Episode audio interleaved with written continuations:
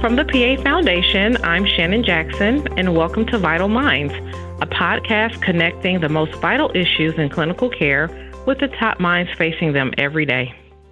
I am here today serving as your host to discuss the role of mental health in pain and pain management, and how addressing mental health can help prevent the misuse of prescription opioids. I've been a certified P A for the last ten years, and I've worked in a variety of roles, including rheumatology and family and internal medicine, and I'm currently a clinical assistant professor in the Department of Physician Assistant Studies at Mercer University here in Atlanta, Georgia. I have also recently been a guest faculty contributor and speaker for the P A Foundation's presentation, Preventing Prescription Opioid Misuse, Addressing Pain Management via Telemedicine. And today, we're going to be discussing that very topic. So we know that on average, about sixty-five percent of depressed people also complain of pain. And patients with a history of depression or other mood disorders are at increased risk for substance misuse. Here to help me to discuss this importance of addressing mental health with your pain patients is Doctor Jill Mattingly, P A C, the Chair and Clinical Associate Professor in the Department of Physician Assistant Studies at Mercer University. And Doctor Mattingly's experience includes internal medicine, rheumatology, integrative medicine, and addiction medicine. Doctor Mattingly, thank you so much for joining me today. Thank you, Shannon. I'm real excited to be here today and discuss this really important topic. So first, before we begin, um, tell us how you got into medicine and what shaped your interest specifically in behavioral and addiction medicine. Wow. It's been a journey. I've been a physician assistant for over twenty-two years. And like you said, mainly practicing internal medicine and then addiction medicine. I actually went to P A school in Atlanta at Emory University. And currently, as you said, the program director here at Mercer University in Atlanta. I've been practicing clinically since starting um, my academic career at Grace Village Clinic for Res- Refugees in Clarkston, Georgia, and prior to Mercer, I was the Director of Operations and lead P A for Breakthrough Addiction Recovery in Norcross, Georgia, for several years. So I treated patients with opioid use disorder, alcohol use disorder, and other substance use disorders.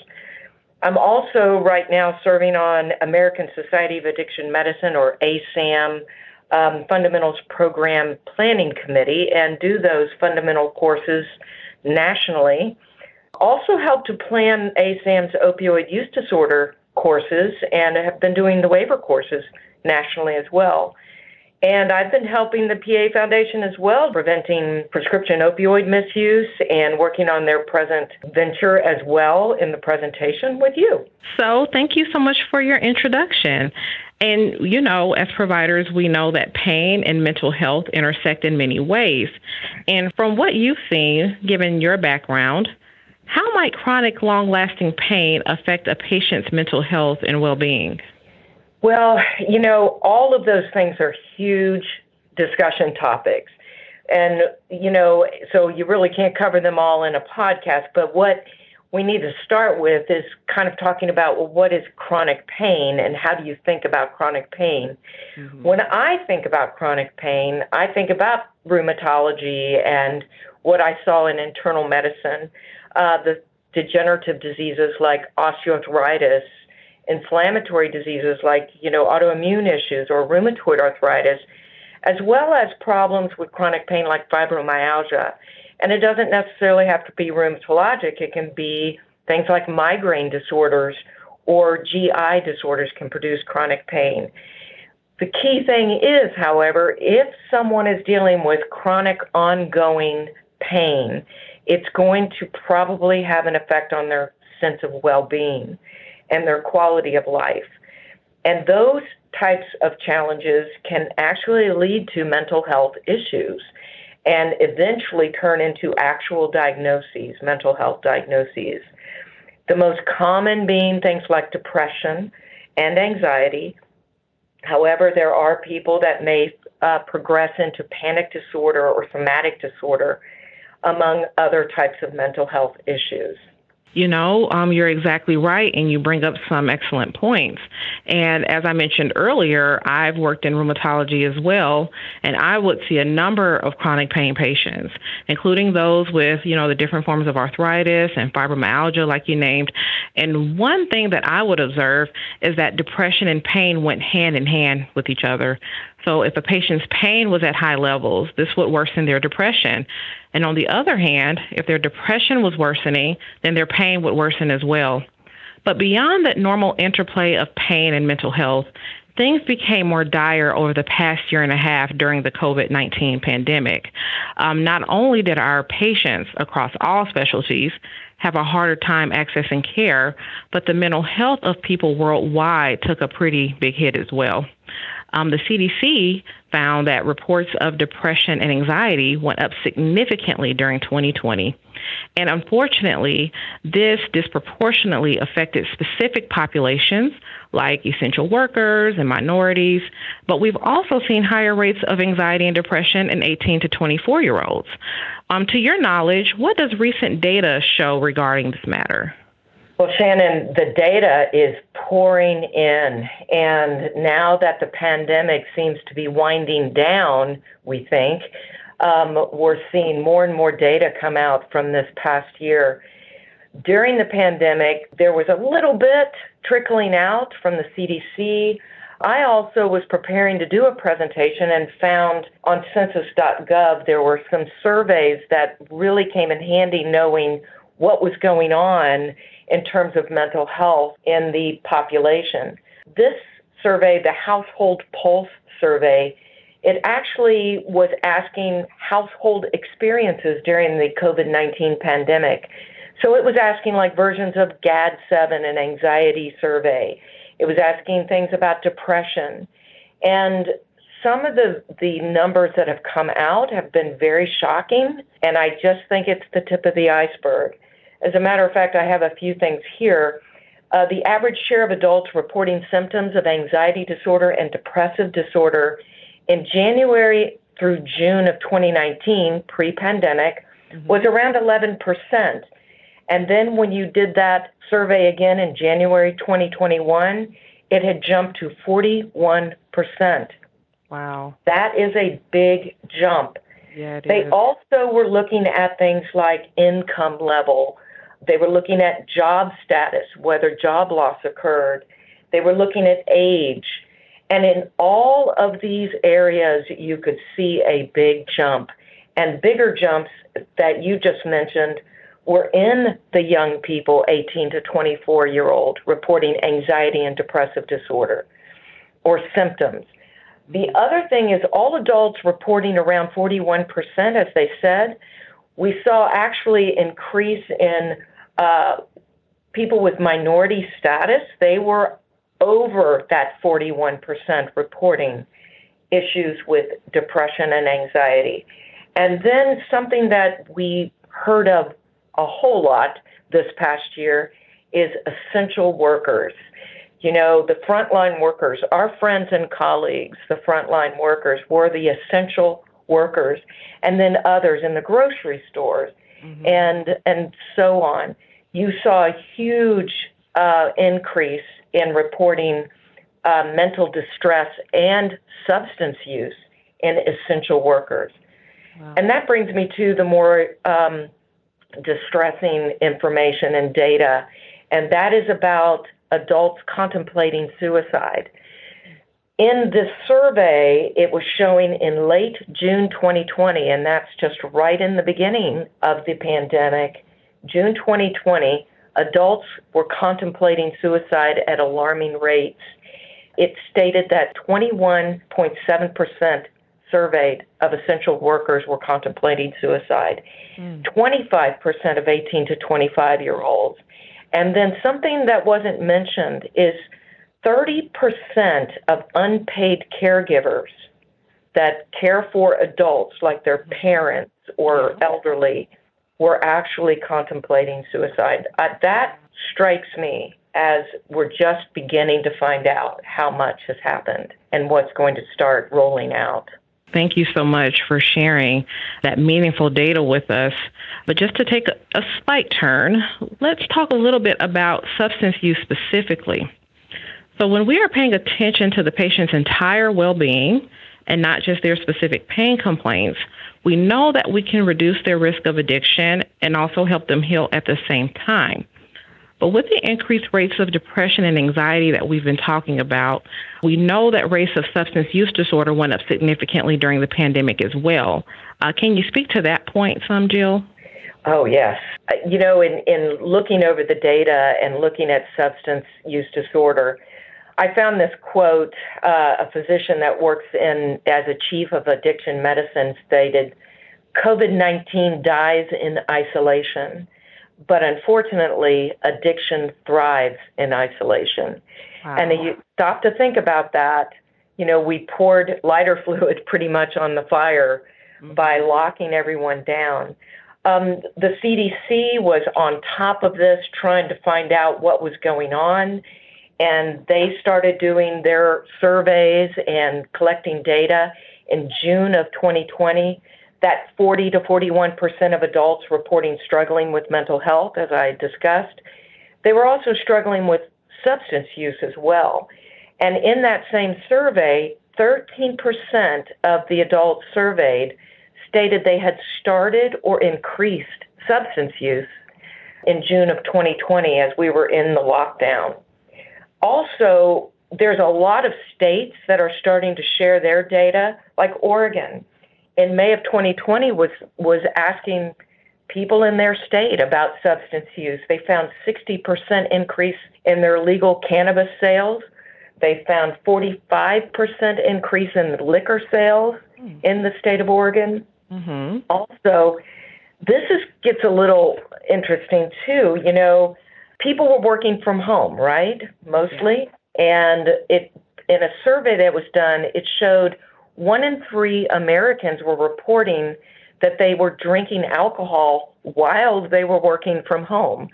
Now, that's definitely not something you would be doing during the day at the office. No. So that's a change in drinking habits. So when I look at alcohol, I think alcohol, I call it the dangerous pandemic panacea. We have no idea how alcohol has actually been a an issue during this year um, and caused by the pandemic and the lockdowns. Um, we see that alcohol sales online went up almost two to four hundred percent. Okay. And alcohol liquor stores, of course, the package stores stayed open. One interesting thing about alcohol that is starting to come out as well is who did it, uh, alcohol use disorder start to become a problem for mostly? Looking at it, and it looks like the women in America were very hard hit wow. by um, increasing alcohol use. And heavy drinking days that were reported by women have increased forty-one percent compared to pre-pandemic rates. Now you think, why? Why would women, especially with children at home and things like that, well, they, they're thinking because they were shouldering more responsibility in the home with teaching children, caregiving, um, household tasks. That's just the tip of the iceberg, though. I think we're going to see lots of studies coming out in the next year really looking at what happened and what increased alcohol use as well as all the other substances. You know, um, those are very interesting points that you bring up. And we know that if a pain patient has developed an alcohol use disorder, that that can have serious implications for your treatment plan for them and may present challenges if you want to prescribe them something like opioids um, if they're having a pain complaint. And as you know, that's a very dangerous combination.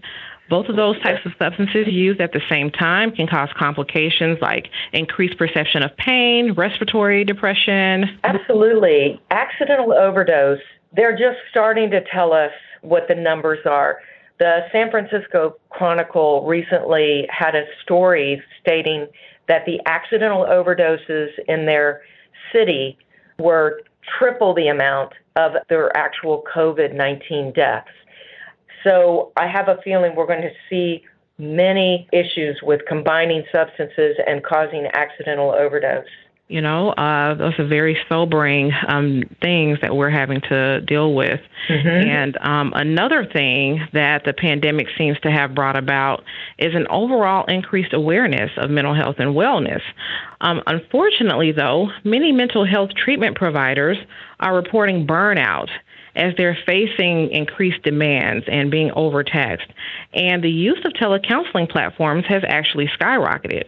How do you feel about counseling and other mental health services being provided via telehealth? I am a big proponent of telehealth, increasing access to care, not just mental health care, but also regular health care.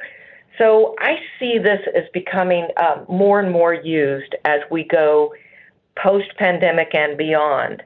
There's a lot of pros and cons when it comes to telehealth. I mean, you may see things like people wanting to do telehealth for mental health issues or substance issues because less stigma, or it's going to be absolutely easier access and time when, you know, the time it is to travel back and forth to an office or a hospital. Absolutely. So it's easier. Um, and it's also HIPAA compliant, so you can count on confidentiality. But we know everyone does not have the same access to technology, so technology can be a barrier.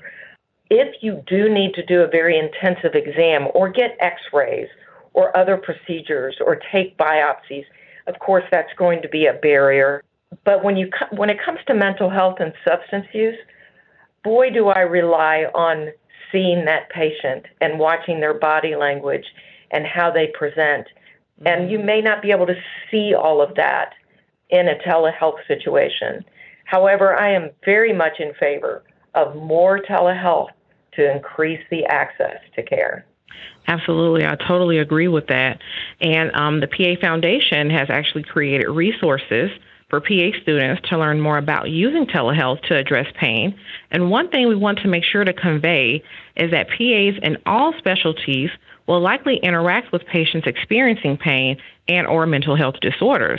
For example, um, when I was practicing full-time, I may have been seeing a patient with what could have been perceived as a simple headache complaint.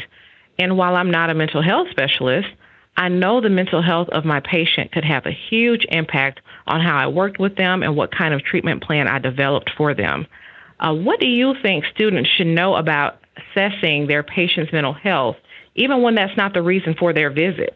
Well, that's really medical communication and history and physical one oh one for a P A student, isn't it? Yeah, it is. It's helping them understand that this is not just looking at a pain problem, giving them medication, and sending them on their way.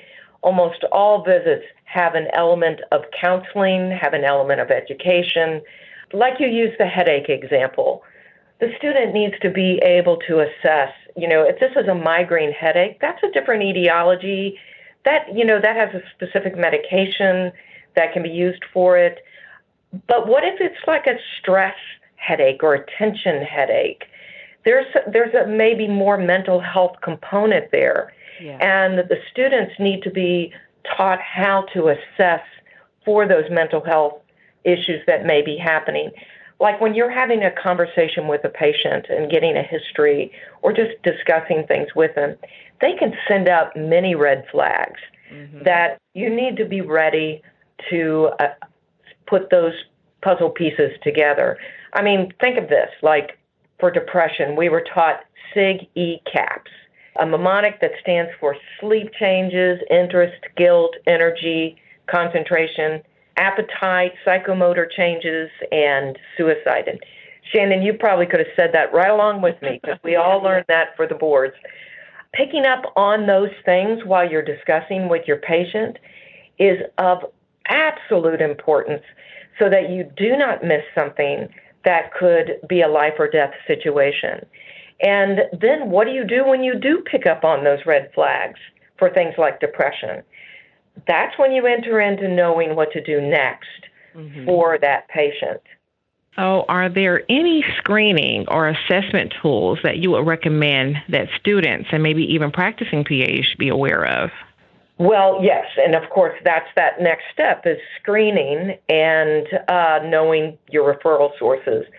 So almost all P As have had to do screenings in the midst of the seeing patients. So we know about like depression screenings, P H Q nine, the H A M D, for anxiety, the G A D seven, the G A D two, which is shorter version, um, especially if you need a real brief type of screening. Those are all really good screening tools.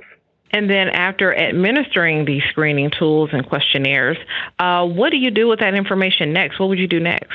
Well, I always tell students, don't you dare do a screening and then once it's done, stare at your patient, okay? Right. You have to have your next step already in hand. So I say put in your back pocket your referral, uh, your L C S Ws, L P Cs, Um, hospitals for intensive outpatient, intensive inpatients, any phone numbers, emergency phone numbers. You should have all of that ready to go so that you can present the referral to treatment to that patient right away. And what about screening tools specifically for substance use? Most of the time in your behavioral medicine courses, uh, you know, P As, we learn about the For, like for alcohol, CAGE questionnaire, the audit ten, and a shorter version, the audit C, to find out about drinking and to, to qualify what and quantify the drinking and put them into like a mild, moderate, or severe alcohol use disorder. Also, there are things for drug use, like DAST. There are things for withdrawal, alcohol withdrawal, and for opiate withdrawal. There's also a, an interesting tool called the TAPS tool, standing for tobacco, alcohol, prescription drug, and other substances. This is a great online tool you can do with your patient that takes you through all of these things, especially because most patients don't just have one thing they're doing. Usually you find that they're doing multiple substances, and so it's a good idea to cover all of them if you're going to be screening.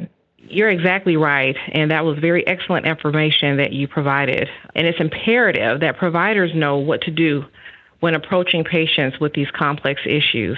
So, Jill, thank you so much for taking the time to share your expertise and knowledge with us today. This message is very timely and relevant to the challenges that we are currently facing as healthcare providers. And listeners, thank you for tuning in to this episode today. And this episode of Vital Minds is supported by the AmerisourceBergen Foundation's Opioid Resource Grant Program and is one element of a larger set of resources that you can find on the P A Foundation's website. To see the full suite of resources, visit pa-foundation.org slash addressing dash pain dash via dash telemedicine. Thanks and have a wonderful day. This is Shannon Jackson with Vital Minds.